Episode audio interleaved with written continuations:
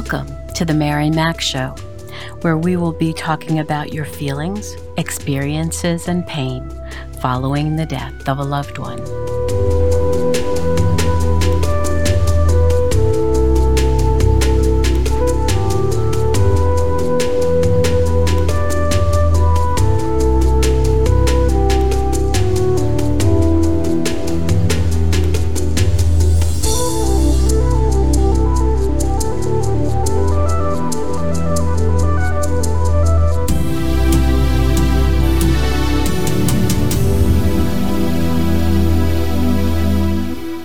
Good morning, good afternoon, good evening. Wherever you find yourself in this entire world, I welcome you. So, how are you doing, my friend, my warrior? I certainly hope this week finds you well. If you are beginning your grief journey, I'd like to welcome you to go over to griefauthority.com, which is my site where I sell our digital products and at the top, you will see offerings. We have a bundle of hope group of books, the top three books that you need to have so that you will better understand the grieving process. The first one is Understanding Your Grieving Heart After a Loved One's Death, which is my signature book on grief for adults. The second book is How to Help a Grieving Child, which will come in handy with your young ones, your teens, and even your young adults. It's very important that we support our young people in our lives when something like this occurs because it may be the very first time they've experienced the loss of a loved one. And they're confused and frightened, and you need to shepherd them along their journey. And the third book has to do with holiday grief. And when you're listening to me on this episode, it may be close to the holidays or it may not be. But the point being is that you need this information so as you prepare for different holidays throughout the year, you will have a better sense of knowing how to handle them, what to do, what not to do, how to help yourself along that journey. So today, I'd like to talk to you about creating a new family. Now, you might say to me, Mary, I already have a family and they're quite supportive and everything is fine. To which I would respond, if that's the case, phenomenal. That's just great. But there are many people who really do need to take a second look at how the supportiveness of their family has really helped them? Or has it been hard for them? Has it been more drama filled? Has it not been all that they expected? Sometimes because their family members don't know what to say to them. Sometimes it's because they really expected more than their family members could possibly give them. And that's what we like to talk about today. Is it helpful or hurtful? Is it better to look for people outside our family unit? Or is it best to stay with our family unit, which is very supportive of us, which in that case, we won't need to create a new family for ourselves during the grieving process? As the years go by during our grieving process, many will tell you that there comes a time when real family members no longer understand their pain. They may have extended help or comfort in the beginning of the journey, but somewhere along the way, you'll start to hear Aren't you over this by now? And those words can certainly pierce your heart. You thought you could rely on these individuals for the long haul, but things are changing. You can't expect the love and compassion like you did at the beginning. They want you back to the way you once were before this tragedy. But you've become a different person, and they aren't happy about that. But you will never be the same as you were before. Your world is completely different. And to survive, you need to focus on you now. And there is nothing wrong with that.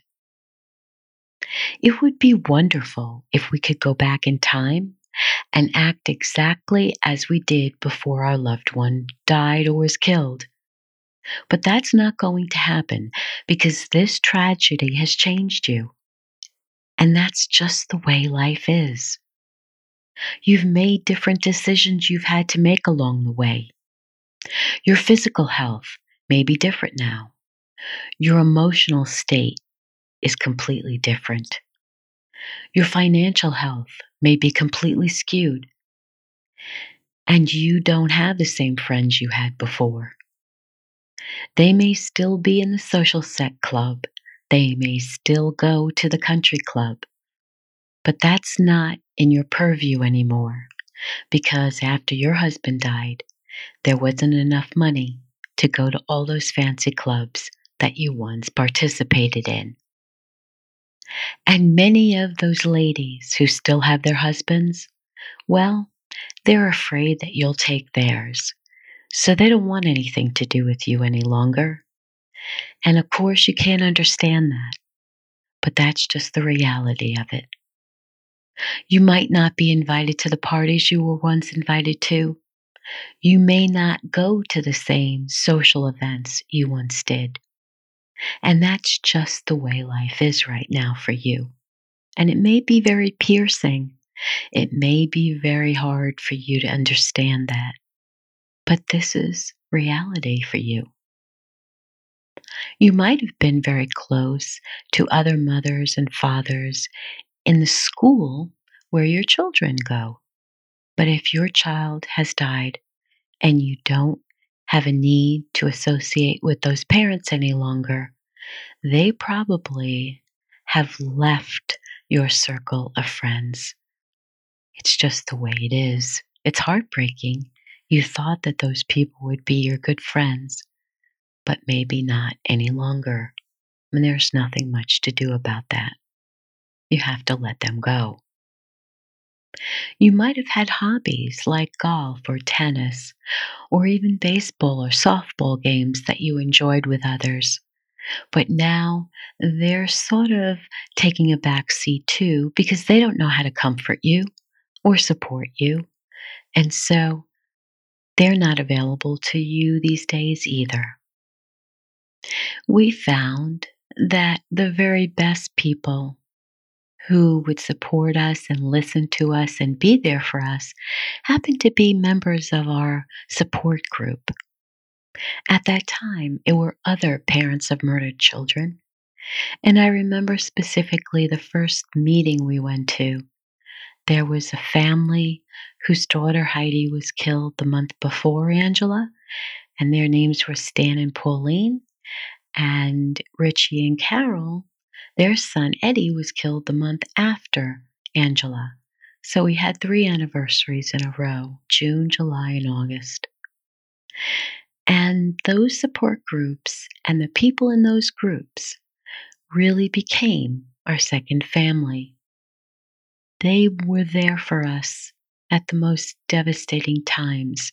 They attended all kinds of functions with us, from birthdays to anniversaries, we went to trials with each other and even invited them to our own home. And we'd go to their house for different holidays, Christmas and Thanksgiving and Easter. And I remember one particular, I think it was Easter, that we had some of the individuals in our group over for holiday dinner. And I have to say, it was one of the most interesting dinners of all time because we got to hear the life of all these different people, where they lived, where they worked, where they traveled to. And it was so interesting to hear other people's life stories so completely different from our own. You know, when you go to a regular holiday gathering of your own family, sometimes they don't know what to do for you. They don't know what to say to you. And it can become very awkward because you wish that they would talk to you about the person who died. But they're thinking in their mind, I better not say anything because what if it upsets them? So they have this walking on eggshell thing going on. And they're trying to be kind to you, but they really don't know what's best. And the only way that that can be fixed is if you personally give them permission to speak about your loved one openly, aloud, and offer stories, happy stories, that everyone would laugh and enjoy the moment. So if you find yourself at a gathering and you're not sure if they understand that's okay with you, please share that it is because they're waiting to hear from you and it will make everyone more comfortable to know that they can speak aloud the name of your loved one. So if you found that the people in your life have really not been there for you and you are feeling isolated, then it's time to look around and see who's really been there for you. I'm sure there's been certain people in your life who, even though they're not part of your family, have been exceptionally helpful to you along this journey. Were there family members that did what they said they would, or those who paid you lip service and never came through with their promises?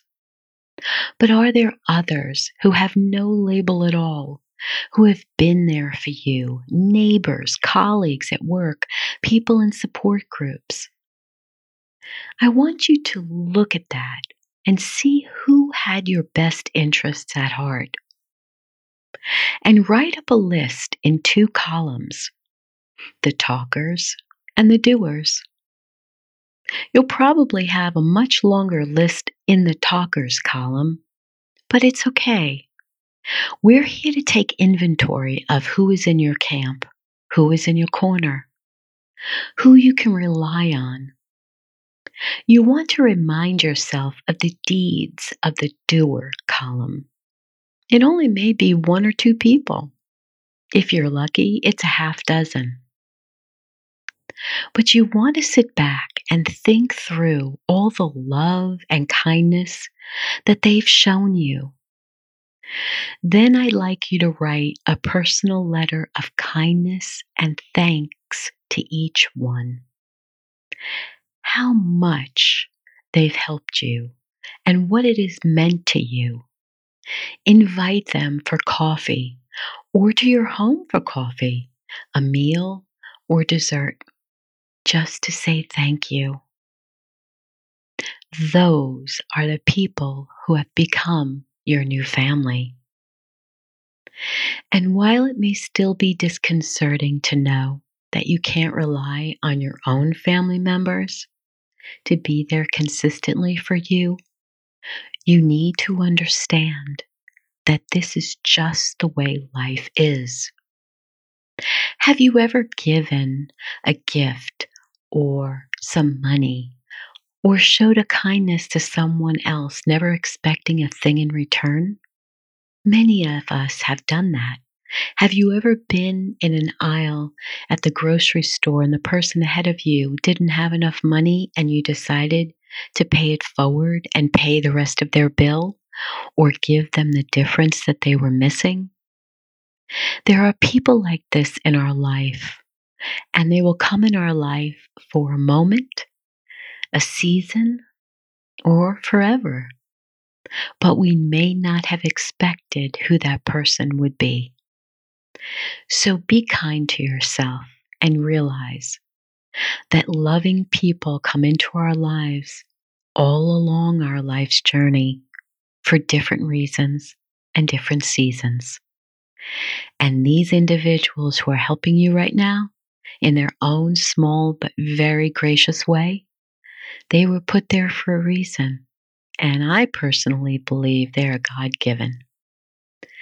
So be grateful. Enjoy that time with them. Make them feel appreciated and give them back the love and attention that they've given you at this very sad season in your life. Bless you, my friend. So now it's time to get up and dance, dance, dance. Wiggle and move your body, even if it is in a sitting position. And I know you still think this is crazy, but please just do it for me anyway, okay?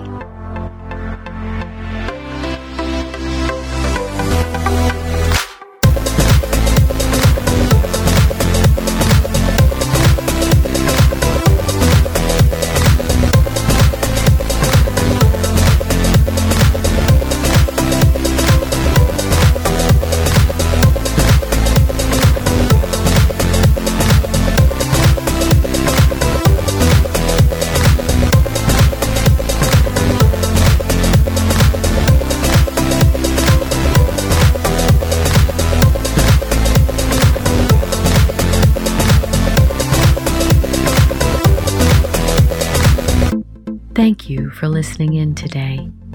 Remember to write five things in your journal each night that you are grateful for. Please subscribe to my podcast wherever you listen to me and share with those who may benefit from it. And if you would kindly support my podcast, you'll find info on my site, marymac.info, to do just that. And as always, remember to be happy because you deserve to. I'll speak with you again soon.